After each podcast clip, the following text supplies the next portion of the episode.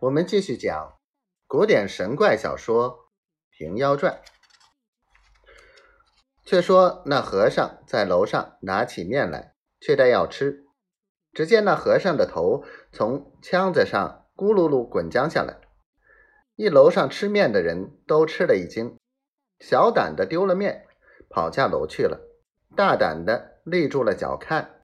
只见那和尚慌的放下碗和箸，起身去那楼板上摸一摸，摸着了头，双手捉住了两个耳朵。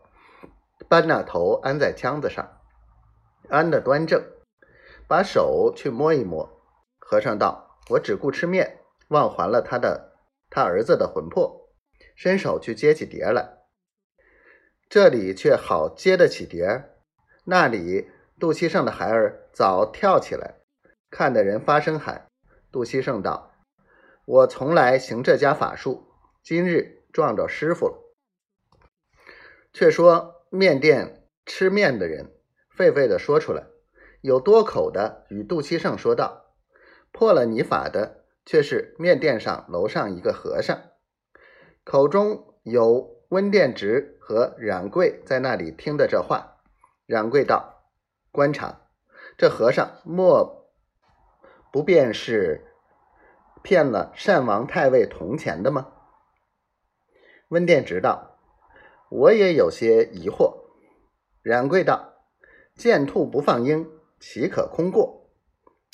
冉贵把那头巾纸一掀，招一行做工的，大喊一声，都抢入面店里来。见那和尚正走下楼，众人都去捉那和尚。那和尚用手一指，有分教，顶废了东京城，大闹了开封府。脑袋做工的看了妖僧，捉他不得，惹出一个贪财的后生来，死于非命。